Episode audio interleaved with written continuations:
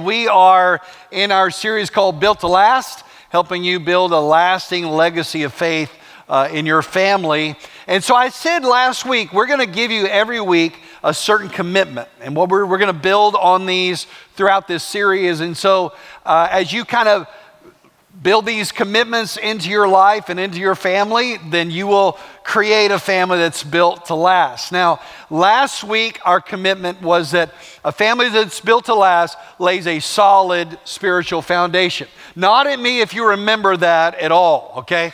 Yeah, okay. A couple of nods. I see a few. All right, very good. Welcome to First Colleyville. I'm Craig. Anyway, I don't know if you remember that or never, never mind. Uh, let me give you the second one. All right, the second key commitment, here it is, we're going to put it on the screen here. Families that are built to last honor one another. Families that are built to last honor one another. Now, I, don't know about you. I love, I love weddings. I do a lot of weddings. I love weddings. Weddings are so much fun. Uh, everyone's joyful. Everybody's excited at a wedding. The thing I like about them is that you never know really what's going to happen at a wedding, right? I mean, something's probably going to go a little crazy, something's unpredictable. I remember my sister's wedding, the unity candle caught on fire. It was really cool, flamed up about this high up. Somebody had to come out of the audience literally and put it out. It was a load of fun. Uh, anyway, there's always something goofy or something unpredictable that happens at a wedding, but there's some things that are very predictable in a wedding. You're going to have a bride walk down the aisle, you're going to have some vows, rings. And usually in the vow, somewhere, you're going to hear these words I promise, I promise to cherish and honor you, right? Something of that nature. I promise to cherish and to honor you. Now, here's the deal it's very common to hear about honor at a wedding, but unfortunately, it's very uncommon to see honor lived out in a marriage. And yet, after 35 years of marriage and 25 years of being a pastor, I can think of no other word that produces lasting happiness and joy in a relationship other than the word of honor. So, I want to talk to you a little bit about honor today. I want you get your Bible, I want you open up Hebrews chapter 13 and we're going to be in verse 18. Hebrews 13, uh, beginning of verse 18. Just kind of set this up for you. The, the writer of Hebrews has now come down to the final chapter. Now, the final words of the final chapter. He has been giving them kind of short, rapid fire exhortations of how to love each other, treat each other, and how to walk with God. And now he comes down to the final words.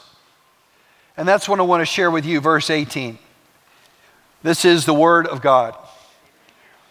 He said, Pray for us, for we are convinced that we have a clear conscience, wanting to conduct ourselves honorably in everything. Now, I want you to uh, circle that word honorably. Honorable, honor is the single most important principle for healthy relationships. Relationships that honor one another are, are feeling loved, they're cared for, they're safe, they're open, they're growing, they're healthy, they're strong. Relationships that dishonor one another are failing, they're struggling, they're distant, they're hard hearted, and they're slowly fading away. Honor is that single most important principle for a lasting, healthy relationship. Now, you may say, hmm, I think I've heard Craig teach on honor before, and you would be right. Actually, in every family series, any time I talk about marriage, anything like that, I always do a message on honor. So if you're one of those people that take notes in the margin, you may have uh, written some notes about this before. But here's the reason why we need to be reminded over and over and over and over again about the importance of honor. This is something we just can't hear too much about. So, what is honor exactly? Well, the word here, honorably, in this passage is the Greek word kalos, uh, which, which means to treat someone uh, in a good or noble or honor or worthy way. Uh, the Apostle Paul uses another word uh, in Romans 12 um, uh, the word time, which, which literally means to uh, hold something, something of great value, something that's priceless, something that is worth a lot of money. In fact, if you put all that together, I think Gary Smalley, the, the marriage counselor, writer, um, he put it this way. Let me put the definition of honor up here on the screen here. He said, Honor is the decision to see another person as a priceless treasure, recognizing their incredible worth and value. When you honor another person, you see them as this priceless treasure, this incredible person of, of great worth, and you treat them uh, in that way. In 1967, uh, David Margetts was a fast rising violinist in UCLA. And he was given a special violin to play at uh, a concert. Now, this is not the violin, but I want to get this picture in your mind. The violin that he was given that day was a Stradivarius. Now, if you know uh, anything about violins, Stradivarius is very rare, very priceless, very expensive instrument. This particular one, there was only one about 600 of them ever made. This particular one that he was given uh, used to belong to a, a Spanish duke, Alcantara. And, uh, and, and some people believe that actually Napoleon owned this violin at one point in time. So it was, it was a priceless treasure, and he was given the honor of playing this special violin at a concert. The only problem is David lost it. Yeah. He thinks he lost it when he placed it on the top of his car going to the concert, and then in haste to get to the concert, lost the violin that tumbled down onto the side of the road. Now, a woman came along not too, uh, not too long after he took off, and she saw something on the side of the road, so she stopped and picked it up and saw, oh, this is a violin. That's pretty cool. And she threw it in her back seat. Then she took it home and kept it in her closet for a while. Then, after a, a while, she, she gave it to her nephew that he knew she knew he was musically inclined, and she gifted this violin to her nephew, who thought, oh, that's kind of cool, and kept it in his closet. Until he went through a divorce, and in the divorce settlement, his wife Teresa uh, obtained the violin in the settlement because she thought she'd always like to one day take violin lessons. And so she made an appointment for violin lessons and took the violin with her. And when she took it out of the case, the teacher saw this Stradivarius. That, of course, she had no idea what she had. And this kind of led them on a Google search and back to UCLA to gift it back to the university. Now, the reason why I tell you this story is because was the violin of great value and worth? Yes. But did David treat it that way? Not really. If he left it on the top of his car and took off, not really. And did the woman who picked it up really know what she had? No. Did the nephew know what he had? No. Did Teresa even know what she had? No, not really. It was only until somebody recognized the value of it that it was given the honor it deserved. Now, get this. When you got married, God gave you a Stradivarius. He gave you a husband. He gave you a wife. A precious, unique, one of a kind individual that matters to God and has immense eternal worth and value. When you had children, God placed in your hands something of tremendous worth. Now, you can recognize it, you can see it, and when you do, that's called honoring that person. You go, wow, I can't believe that, that you're my wife. I can't believe that you're my husband. I, you know, I, I, I, I can't believe I get to be the guy that comes home to you. You know, I, you're so awesome. You're so incredible. Uh, there's no one like you. I just love you so much. You're amazing. I mean, when you do that, you're honoring this person, right? But when you mistreat them, when you talk bad about them, when you dismiss them, even abuse them, then you're, you're devaluing, you're dishonoring the priceless thing that God has put in your hands. Now, listen, almost every marriage counselor understands this principle. Even though it's a biblical principle, it is a principle that we understand to be universally true. Dr. John Gottman, one of the greatest marriage counselors uh, today, he said, quote, without honor, all the marriage skills one can learn won't work. You can have all the skills in the world, but if you don't honor, then it's not going to work for you. Uh, Dr. Scott Stanley, another counselor, he said this honor is a fuel that keeps the lifelong marriage loving and functioning. So, if you want a marriage that's la- built to last, if you want a family that's built to last, it's going to have to be built with honor as kind of the mortar that holds it all together. So, let me give you three things we know about honor. Okay, if you're taking notes, jot these down. And of course, if you want to follow on the app, all of it's written there for you. Three things I know about honor. Number one, uh, honor is a command, it's a command of God.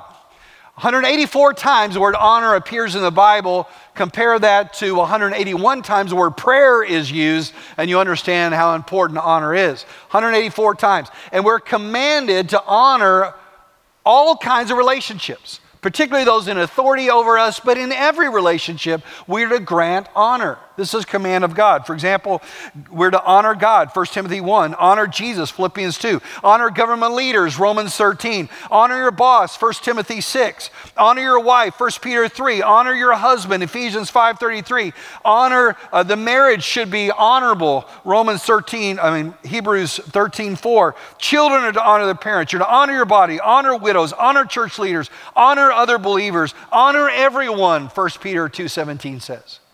Over and over and over, God says, I'm commanding you to honor each other, to value, to see the worth and the value of every single person. This is a command of God, right? I guess to say another way, to dishonor a person is to disobey God. By the way, there's nothing in there say, that says, well, you honor them just as long as they behave a certain way or they act the way that you want them to. No, no, it's a unilateral command to honor. Children honoring their parents, husbands honoring their wife, wife honoring their husband. It's the command of God. Second thing we know, uh, jot this one down, is that honor is not only command, it's a choice. I, I, I have to choose to honor. I have to choose to do it. Uh, sometimes that's choosing to not do something. Amen? You know what I'm talking about? Uh, I'm not going to get angry. I'm not going to lose my cool. I'm not going to be irritable. I, I'm not going to say that word that came into my mouth that I want to say right now. I'm not going to kill my uh, teenage son or my uh, whatever. You know, I, I, I'm not going to eye roll. I'm not going to do the proverbial exhale and that look of disappointment. I'm not going to do these things. Why? Because I know that's dishonoring. And honor is also choosing to do some things, choosing to encourage, choosing to compliment, choosing to say, wow, thank you, choosing to help, choosing to um, build up that's choosing to honor. You know, the Apostle Paul talked about this in Ephesians when he was talking to husbands, and he said, he said, you know, nobody hates his own body, but he nourishes and cherishes his own body. That word cherish means to warm up, to draw close to someone, to warm them up in a tender way. And he said, Husbands, you are to cherish your wife like that. You're to draw close to her in an honoring way, in a loving way, in a tender way. And here's the deal when you honor, husband, you honor and love and cherish your wife, when you brag on her and affirm her and help her and, and, and are affectionate to her, you know what happens? The relationship warms up. The, the love warms up. She feels safe. She feels loved and, and that the relationship comes alive. When you forget to do these things, or when you choose not to do these things, that's when the marriage grows cold and distant and removed. So, honor is a command of God, but it is also a choice that we make on a daily basis. And then let me give you this last thing honor is also contagious. Uh, honor produces more honor. And, and, dishonor produces more dishonor. I wish, I wish I could really get this in the head of every person listening to me right now. Okay, just, just pound it in your brain. That the more you honor and lift up others, the more they want to do that back to you. And the more that you dishonor and, and dismiss and disrespect that other person, the more they're going to give that back to you. That's just the way it works. It's a contagious nature. Husband comes home from work. It's, it's been a hard day. His wife just got home 10 minutes before he did from work. And, and they're trying to get the kids back on the homework. And she's trying to figure out what we're going to eat. And they've got, you know, she's returning emails and things like that. And, and he comes in the door and he drops his bag at the door. he runs over to her, grabs her up, spins around, kisses her on the mouth, and says, Baby, I love you. I've been thinking about you all day. I'm so glad. You're so easy to come home to. You're hard to leave and easy to come home to. And then he rolls up his sleeves and says, Okay, what do, what do we need to do? I'll start, you know, cooking here, and okay, I'll get the kids straight over here, and don't worry about it. We're going to do this together. We're going to knock it out. Uh, you know, how is she going to feel about him? Now, some of you might feel suspicious, like, oh, what do you, what did you do? Yeah, right? But you know, naturally, uh, if this is how he is, she's going to go, "Oh man, I just I got the best husband in the world. I mean, he just loves me, he helps me, he cares for me, he affirms me." You know, and guess what? The kids see husband doing that and wife doing that, and they learn that that's how a husband's supposed to treat his wife. Or if it's a daughter, that's I want to marry a guy that treats me the way my dad treats my mom. It's contagious from one generation to the next. Now, if he comes in the door and he drops his bag and he drops a couple of curse, curse words and, and he starts complaining about, man, this house is a wreck and how come this isn't done right and these kids are driving me nuts and, and, and, and plops down on the couch and turns on the TV and demands to be served, uh, do you think people are going to feel warm and fuzzy toward him? No. In fact, you're gonna, there's going to be a fight. It's going to be on, all right? Why? Because dishonor creates dishonor and honor creates honor. It's this contagious nature. So I guess the real question is um, are you creating an atmosphere of honor in your home or dishonor in your home? You say, well, Craig, you know, it's just so hard to do that. It's so hard to, to always be affirming and honoring all the time. Why is it so hard? And, and you're right, it is hard. And there are several reasons why honoring one another is so hard. the main reason is because you are hardwired to dishonor, not to honor. And that's because, um, newsflash, you are a sinner. All right? Welcome to First Colleyville. You are a sinner. All right? And guess what? You married a 100% A grade sinner. And then you produce little bitty sinners that run around the house, right? And nobody say amen to that. Just let it sit. And so you, we are by nature hardwired to dishonor, to look at the negative, to talk down, to get irritable, to be quick to criticize. We're, we're nature bent that way. Uh, Galatians uh, 5, verse 17 says, The sinful nature wants to do evil, which is just the opposite of what the Spirit wants. And the Spirit gives us desires that are opposite of what the sinful nature desires. These two forces are constantly fighting each other. Do you feel that? Do you feel that at home? Do you feel that on Tuesday afternoon? This tension, I, I want to do what's right, but I so am bent this way. There's a conflict in you, and we're constantly fighting that. I think another reason is we just live in a culture that is really uh, celebrates dishonor. I mean, whether it is a student that dishonors uh, their teacher, whether it is a person that dishonors a police officer, or you know people dishonoring each other at work. Um, you know, some of you have been following the Johnny Depp Amber Heard trial, and it's just heartbreaking to see the depth of dishonor and abuse that has happened there some of you have lived that, some of you are living that right now. And when I listen to it, my heart breaks because I know that dishonor begets dishonor, and that can tumble down and take you to a dark place that nobody wants to be in. You know, I saw the opposite of that not too long ago on a business trip. I was in a plane flying home. There was a man about my age who was sitting across the aisle from me, and an older man started making his way up the aisle to find his seat. And this older man, I, he, he looked very frail. He looked, um, I, don't, I don't know how old he was. He was kind of disheveled in his appearance, had a little bit of an odor to him. And he started making his way trying to find his seat. And this guy next to me hops up and greets this man It says, How can I help you? Can I get your bag? And here, let's find your seat. Your seat's right here. In fact, he said, Why don't you take my seat because my seat's on the end, and I'll take your seat that was in the middle. And, uh, and he got his bag up in the stowaway bin, and then, then he said, Now, uh, do you have enough room to eat your breakfast? Because the older man had come in with a, a bag with a biscuit in it, and so he was going to have breakfast. And he just was so kind to this man. And I'm watching the whole thing. So after we got off the plane, I'm standing uh, at the baggage claim, and, and I went up to this man, and I said, Hey, I just, I just want you to know that I, I thought it was pretty cool how you treated this older man. And you know what he said to me? You're going to be surprised. He said, Well, I just think we need to honor our elders. Now, where do you think he got that idea? Oh, it's in the Bible. That's right.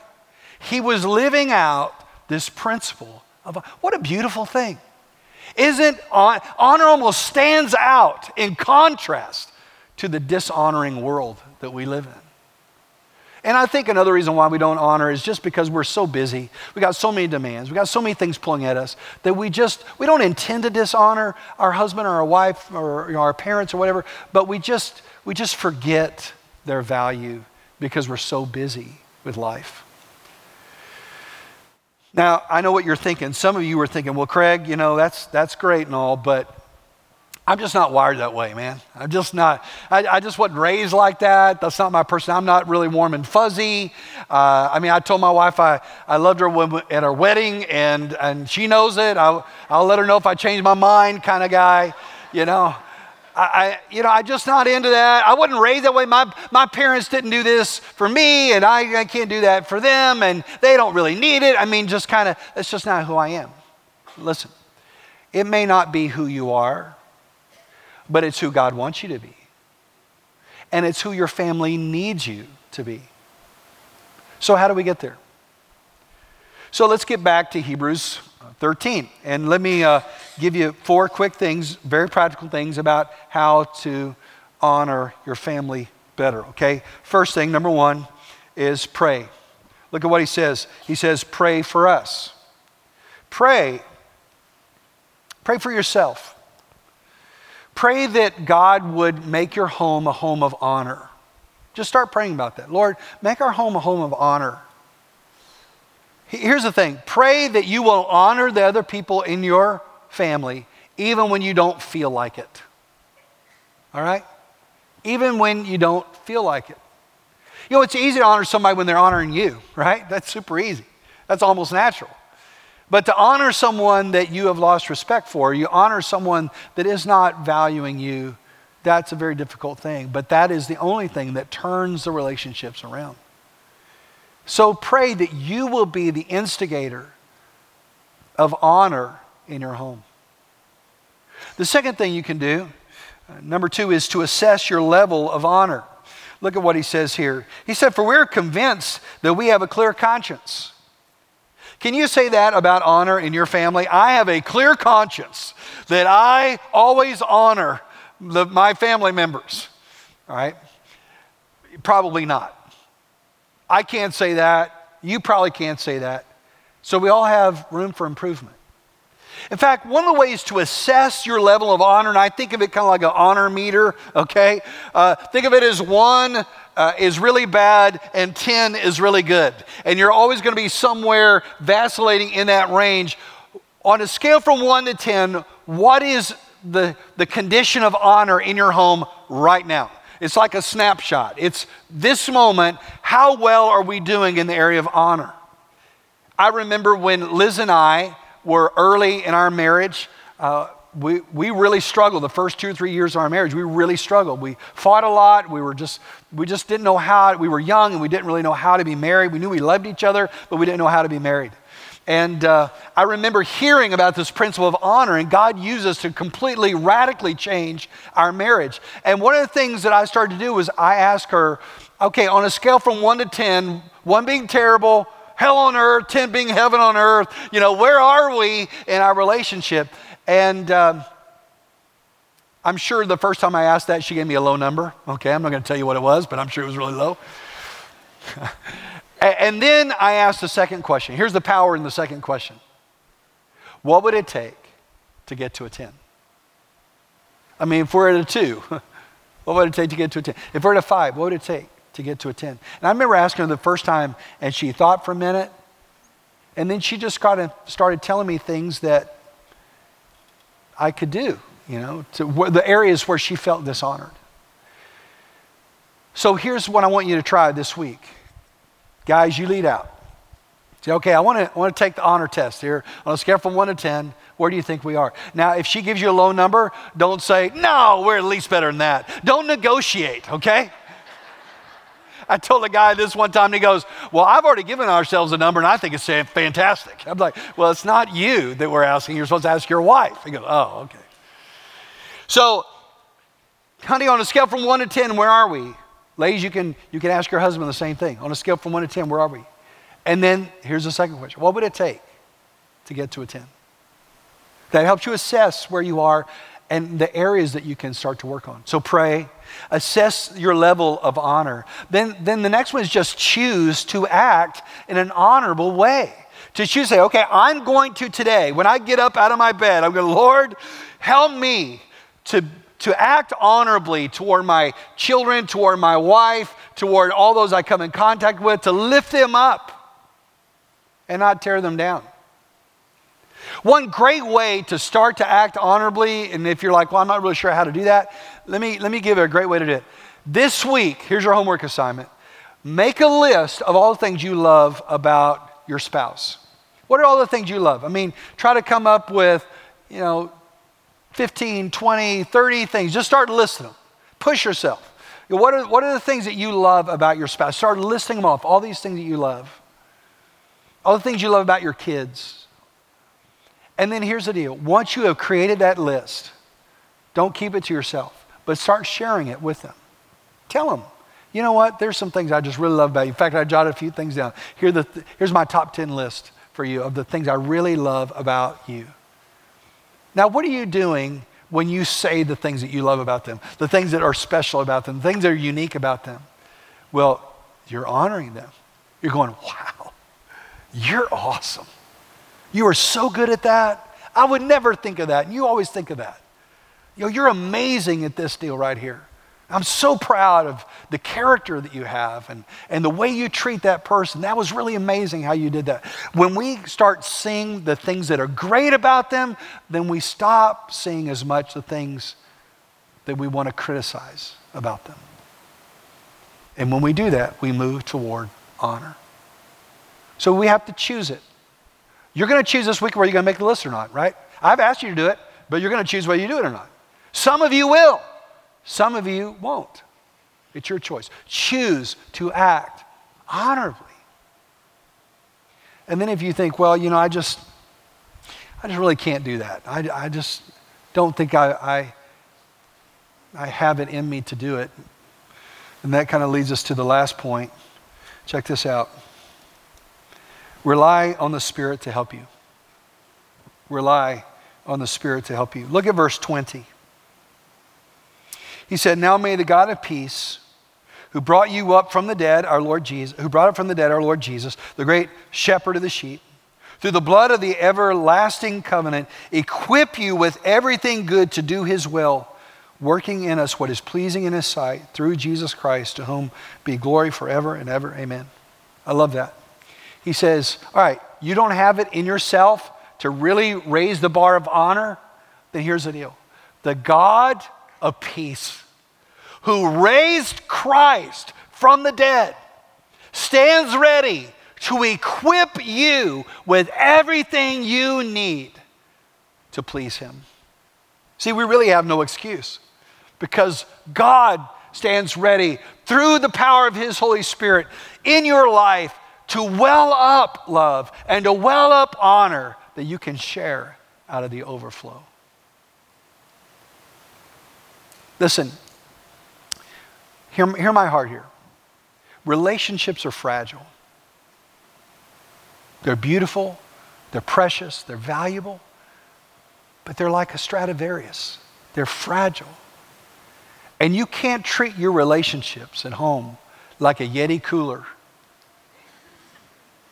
and, and let them and bounce them around and abuse them and think everything's going to be okay. You just can't do it.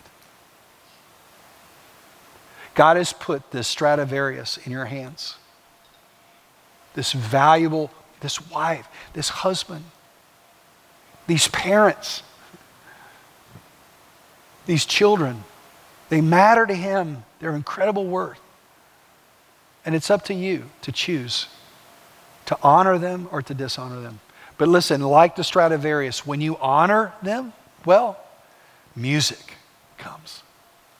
The music of love, the music of health rings out in your home as worship to the glory of God. I want you to bow your heads with me for just a minute.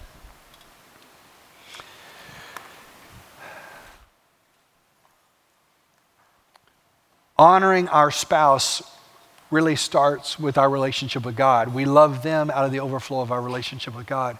And so it really comes down to the gospel.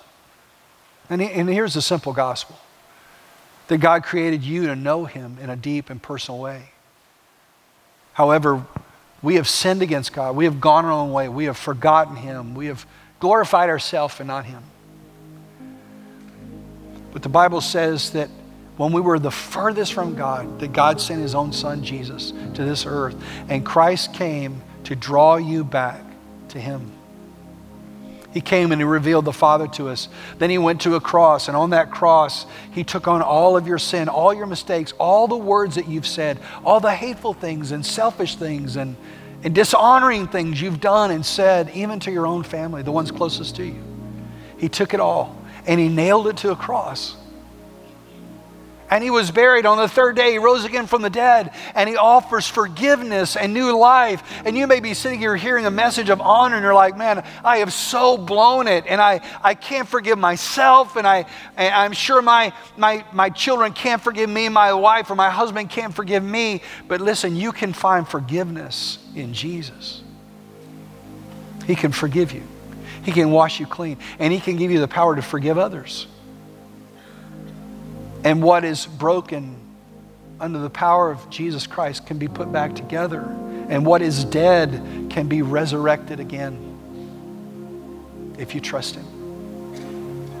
So you may be here today and you're unsure if you're if you're right with God. Maybe you, you don't know for sure if you died today, you go to heaven. You're unsure of your spiritual condition. You can be sure. I want to give you an opportunity right now to be sure. I'm going to pray a simple prayer of faith asking Christ to come into your life. And, and if you want to nail that down today, if God's moving in your heart right now, then let's nail it down. I'm going to ask you just a minute to raise your hand and I'll see it and I'll, I'll know that God's working in your heart. When you raise your hand, you're basically saying, I need Christ in my life. Pastor, pray for me. And I'll lead you in a prayer right where you're seated to be right with God. So if the Spirit of God's moving in your heart, if you need to know for sure that you're right with the Lord, then I want you to raise up your hand right now.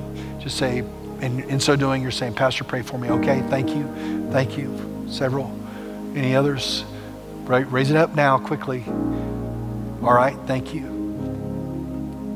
All right, all right.